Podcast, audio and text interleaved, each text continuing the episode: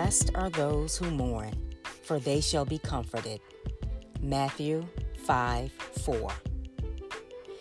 Yes, I knew this episode would be a little different, of course, than those in the past.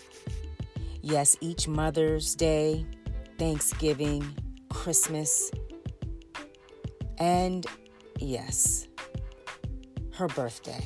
It's July 9th, just a few short days away. Her infectious laugh, her kind spirit, her selfless way of doing life.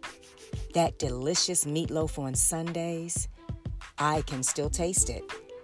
My mama, such a dear heart. I greet you today in God's promises.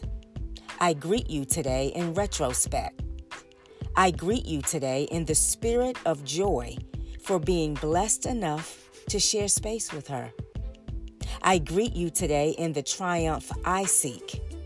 I greet you today as we take another journey into the world according to Elle, where we explore love, life, tragedy, and everything in between. I am your host, Laverne Knight. Close your eyes, take a deep breath, and enter Elle's world. Grief. Whether you suffered a loss many years ago or more recently, pre or post-COVID, 10 years ago or 10 minutes ago, and even with all your wisdom and wherewithal, death hurts. And it doesn't matter if you had time to prepare or it happened suddenly and abruptly or whatever the circumstances. And in spite of knowing the stages of grief, and the Bible verses related to grief, mourning is like the uninvited house guest, long-suffering, and if you are not careful, never leaving. Society will tell us to suppress this grief, or have you not gotten over it yet? Quite frankly, I am still not sure what that looks like. And even though I ran from it in the beginning, therapy is what helped me with at least learning how to coexist with this new way of life. It is okay to mourn and grieve. It is a natural process. But when it turns into depression or thoughts of harming oneself, it is time to seek assistance. Mental health is part of our overall health from a holistic standpoint. I know in the Black community, there are many stigmas attached to mental health, therapy, and the like. But it is a new day. God provides us with exactly what we need.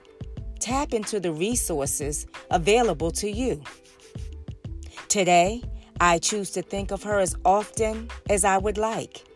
Today, I choose to honor her memory by living the way she did. Today, I choose to laugh and reminisce about the Soul Train line at Thanksgiving or Girls' Day luncheons with me, her, and my baby sis. Guess what? You get to make choices for yourself in your process. There is no right way. Grieving is an individual struggle. Be kind to yourself. Be gentle with yourself.